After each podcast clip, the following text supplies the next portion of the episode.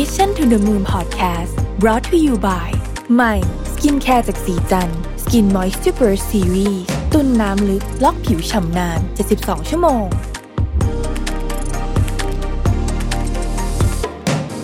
สวัสดีครับยินดีต้อนรับเข้าสู่ Mission to the Moon Podcast นะครับ คุณอยู่กับผมรวิศ หาญอุตสาหะครับ เมื่อไม่นานมานี้เนี่ยเกิดปรากฏการณ์อันหนึ่งที่น่าสนใจมากนะครับ คือ ปรากฏการณ์ที่เกิดขึ้นที่ประเทศจีนนะฮะเขาเรียกว่า lying flat movement นะฮะหรือว่าการนอนเฉยๆ ไม่ยอมทำงานไม่อยากทำงานนะฮะเพราะเป็นปรากฏการณ์ที่อาจจะไม่ได้มีคนเข้าร่วมเยอะถึงขนาดที่ว่าจะกลายเป็น global trend หรืออะไรอย่างนั้นนะครับ แต่มันน่าสนใจเพราะผมคิดว่ามันมี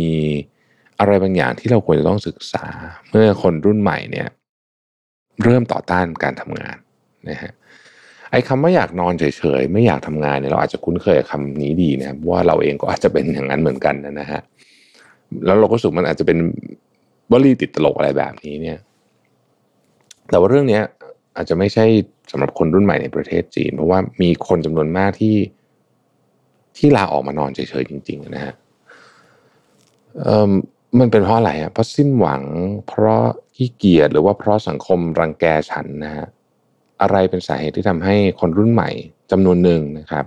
ในจีนเนี่ยปฏิเสธแนวคิดการทำงานหนักแบบคนรุ่นพ่อแม่ และหันมาใช้ชีวิตที่หลายคนมองว่าสุดโต่งนะครับ ก่อนอื่นต้องบอกก่อนว่า อันนี้เล่าย้อนหลังให้นิดหนึ่งอาจจะเป็นปูพื้นแล้วกันนะฮะผมเองก็มาจากครอบครัวคนจีนนะคนปู่คุณย่าผมเนี่ยคือ มาจากประเทศจีนเลยนะฮะหนึ่งในค่านิยม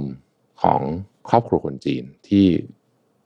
คุยกันกินข้าวปุ๊บเนี่ยคุยแป๊บหนึ่งก็จะก็จะมีประเด็นเนี้ยเข้ามาเลยเนี่ยก็คือเรื่องของการทำงานหนักนะฮะอันนี้เป็น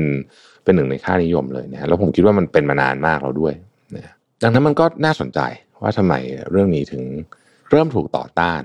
นะฮะอย่างมีรูปธรรม เรา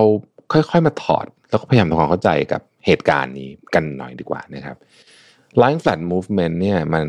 เกิดขึ้นจากชายคนหนึ่งที่จุดกระแสการนอนเฉยๆ ให้ดังไปทั่วอินเทอร์เน็ตนะครับ ทางผิงหรือว่าการนอนราบเนี่ยนะเป็นเทรนด์ที่เริ่มต้นโดยลั่นหัวจงนะฮะ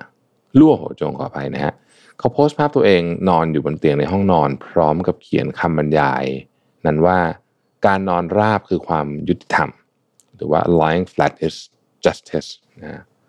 เขากล่าวว่าเขามีสิทธิ์ ที่จะเลือกใช้ชีวิตไม่เร่งรีบ ชีวิตที่ได้อ่านหนังสือ ออกกำลังกายและทำอะไรก็ได้เพื่อให้มีกินมีใช้ไปวันๆนะครับ เมื่อ 5 ปีที่แล้วเนี่ยคุณลั่วหัวจงเนี่ยนะฮะเขาพบความสุขกับการไม่ทำอะไรเลยนะครับ เขาเลยลาออกจากโรงงานที่ทำอยู่ แล้วก็ปั่นจักรยานจากเซชวนไปทิเบตนะฮะซึ่งไกลมากอยู่ หากเขาต้องการรายได้เนี่ยเขาก็มักจะหาจากการรับจ้างทำโน่นทำนี่นะครับ ไม่ก็ใช้เงินเก็บที่แบ่งไว้ใช้ ซึ่งมีเพียงอยู่เดือนละ 60 เหรียญเท่านั้นเองนะหกสิบเหรียญก็ประมาณสักไม่ถึง 2,000 บาทนะฮะคุณลั่วหัวจงเนี่ยเรียกไลฟ์สไตล์เช่นนี้ว่าชีวิตแบบนอนราบนะฮะซึ่งพอเขาเริ่มโพสต์ลงในอินเทอร์เน็ตเนี่ยมีคนจำนวนมากให้ความสนใจ ไม่นานชีวิตนี้ก็เกิดเป็นเทรนด์ที่ต้องบอกว่าก็มีความ มีความฮอตฮิตพอสมควรนะฮะในประเทศจีน แล้วก็มีคนออกจากงานมาใช้ชีวิตแบบนอนราบเนี่ยตามคุณลั่วเนี่ยพอสมควรทีเดียวนะฮะอะไรเป็นปัจจัยที่ทำให้เรื่องนี้มันได้รับความสนใจนะฮะก็ต้องมาดูวัฒนธรรมการทำงานของจีนนิดหนึ่งนะครับ เราคุ้นเคยกับคำว่า 996 ดีเนาะอันนี้นี่เป็นคำที่หลายคนพูดนะฮะแจ็คหมาก็พูดซึ่งจริงๆต้องบอกว่าแจ็คหมาเนี่ย สรรเสริญเลยนะฮะวิธีการทำงานแบบนี้ 996 คืออะไรก็คือเริ่มงาน 9 โมงเช้านะครับทำงานถึง 3 ทุ่มเป็นเวลา 6 วันต่อสัปดาห์ ซึ่งต้องบอกว่าตอนนี้ชนชั้นกลางในจีนต้องเผชิญกับสังคมการทำงานแบบนี้จริงๆ เพราะว่ามันขันการแข่งขันสูงนะครับทำงานแบบแทบไม่ได้พักเลยนะฮะซึ่งมันเกิดขึ้นที่อื่นด้วยนะ อย่างเช่นญี่ปุ่นอะไรเงี้ยนะฮะเกาหลีใต้นะครับ หรือสิงคโปร์อย่างสิงคโปร์ก็เป็นคนที่ทำงานหนักมีหลายประเทศนะแถบเอเชียเนี่ยหนักหนักมากนะฮะประเทศไทยเองก็ทำงานหนักนะพูดถึงจำนวนชั่วโมงนะฮะทีนี้ไอแนวคิด 996 เนี่ยมันก็ได้รับความนิยม โดยเฉพาะกับบริษัทที่อยู่ในสายเทคนะครับ เพราะว่าบริษัทที่อยู่ในสายเทคเนี่ยการแข่งขันสูงนะฮะแล้วก็การเปลี่ยนแปลงมันเยอะนะการทำงานแบบ 996 เนี่ยก็เลยกลายเป็นเรื่องปกตินะฮะของชาวจีนไปเลย เท่านั้นยังไม่พอนะครับ แนวคิดนี้ยังสอดคล้องกับค่านิยมที่เน้นให้ทำงานหนัก แล้วก็บริโภคเยอะนะฮะซึ่งก็เป็นหนึ่งในแนวทางที่จริง ๆ ก็ได้รับการสนับสนุนโดยภาครัฐเหมือนกันนะเพราะว่าเศรษฐกิจมันจะได้เดินหน้าต่อไปได้นะนอกจากจะต้องเจอกับการทำงานหนักเป็นเวลานานแล้วเนี่ยคนรุ่นใหม่จำนวนมากเกิดในยุคก่อน หน้านี้คือยุคที่รัฐบาลสนับสนุนให้มีลูกคนเดียว ตอนนี้เป็น 3 คนแล้วใช่ไหมฮะแต่ว่าตอนนั้นเนี่ยเขาสนับสนุนให้มีลูกคนเดียว นโยบายลูกคนเดียวหลายคนอาจจะยังพอจำได้ยุค สักหลายสิบปีก่อน ทีนี้พอลูกคนเดียวเนี่ยนะพวกเขาต้องแบกรับแรงกดดันเยอะเนาะความคาดหวังนะฮะตั้งแต่ครอบครัวไปจนถึงสังคมการทำงานนะฮะซึ่งแน่นอนว่าอย่างที่ผมเล่าให้ฟังตอนแรกเนี่ยว่าคนรุ่นเก่าเขาเชื่อในเรื่องความขยันและการทำงานหนักนะฮะทีนี้พอมันรวมกันเยอะๆมันอาจจะบวกกับค่าความกดดันในเรื่องอื่นด้วยนะฮะมันก็กลายเป็นมันตึงกันไปนะมันก็ขาดนะแล้วก็ การพักผ่อนการ lying flat movement เนี่ยก็เลยจะเป็นในเชิงของการต่อต้านด้วยแหละ ต่อต้านเรื่องนี้ด้วยนะครับในการใช้ชีวิตแบบนอนราบเนี่ยมันก็ไม่ใช่หมายถึงว่าการนอนอย่างเดียวนะมันก็กลายเป็นเทรนที่ต่อต้านการทำงานหนักจนเกินไป แล้วก็ต่อต้านแนวคิดบริโภคนิยม แล้วก็ทุนนิยมโดยตัวมันเองด้วยนะที่อาจจะบอกว่าตรงเกินไปนะครับแน่นอนว่าวิถีแบบนอนราบเนี่ยไม่ได้หมายถึงแค่ นอนเฉยๆนะแต่รวมถึงการไม่แต่งงานไม่มีลูกนะฮะไม่ซื้อบ้านไม่ซื้อรถ ไม่ทำงานเกินเวลาหรือไม่ทำงานประจำเลย หากคนรุ่นเก่า เชื่อว่าหนทางสู่ความสำเร็จในชีวิต คือการทำงานหนักแต่งงานมีครอบครัว คนรุ่นใหม่จำนวนหนึ่งบอกว่าขอเลือกทำตรงกันข้ามดีกว่า ความเห็นของแต่ละฝ่ายต่อวิถีชีวิตแบบนอนราบเนี่ยก็แตกต่างกันออกไปนะครับ บางก็มองว่านี่คือการปลดแอกจากลัทธิบริโภคนิยม ที่เรียกว่า over consumption นะบางก็มองว่าเป็นการปฏิเสธชีวิตที่ต้องดิ้นรนและฝ่าฟัน นักวิชาการหลายคนมองว่าการนอนราบสะท้อนให้เห็นถึงความฝันอันแหลกสลายของชนชั้นกลาง ที่ต้องเจอกับงานหนักค่าตอบแทนที่ไม่ยุติธรรม แล้วก็ชีวิตค่าใช้จ่ายค่าครองชีพในเมืองที่มันแพงขึ้นทุกๆวันนะครับเสี่ยงเปี่ยวศาสตราจารย์ด้านมนุษยวิทยาแห่งมหาวิทยาลัยออกซฟอร์ดเนี่ย กล่าวไว้ว่า คนรุ่นใหม่รู้สึกกดดันแบบอธิบายไม่ได้ พวกเขารู้สึกว่าความฝันต่างๆ ได้ถูกทำลาย ผู้คนตระหนักว่าความเป็นอยู่ที่ดีขึ้นเนี่ยหรือว่าเงินที่มากขึ้นเนี่ยอาจจะไม่ใช่ความหมายของชีวิตแบบที่เราคิดแบบนั้นแล้วนะครับ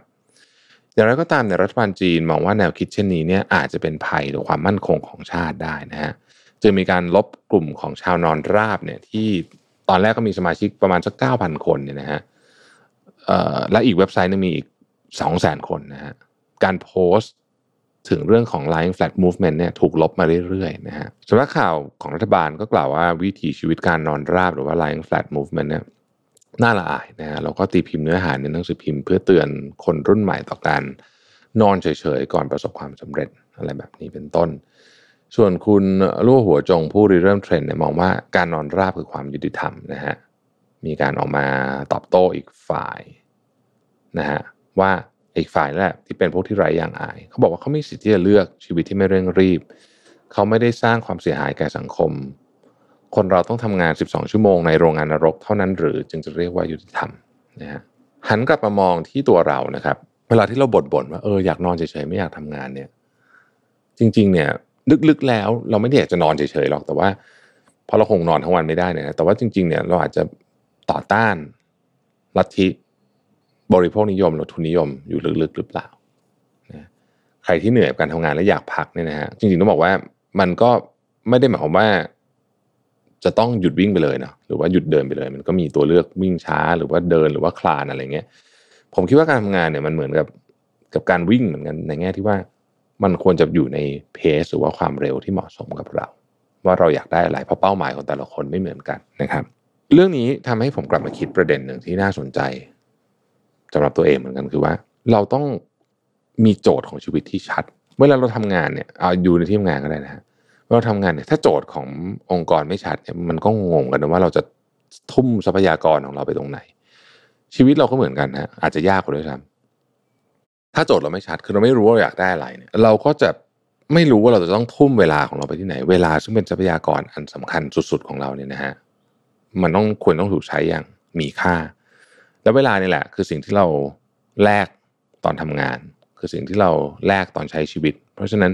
ถ้าเรารู้ว่าเราควรจะเทเวลาของไปที่ไหนเนี่ย ผมคิดว่ามันก็ช่วยให้เราสามารถที่จะตอบได้ว่า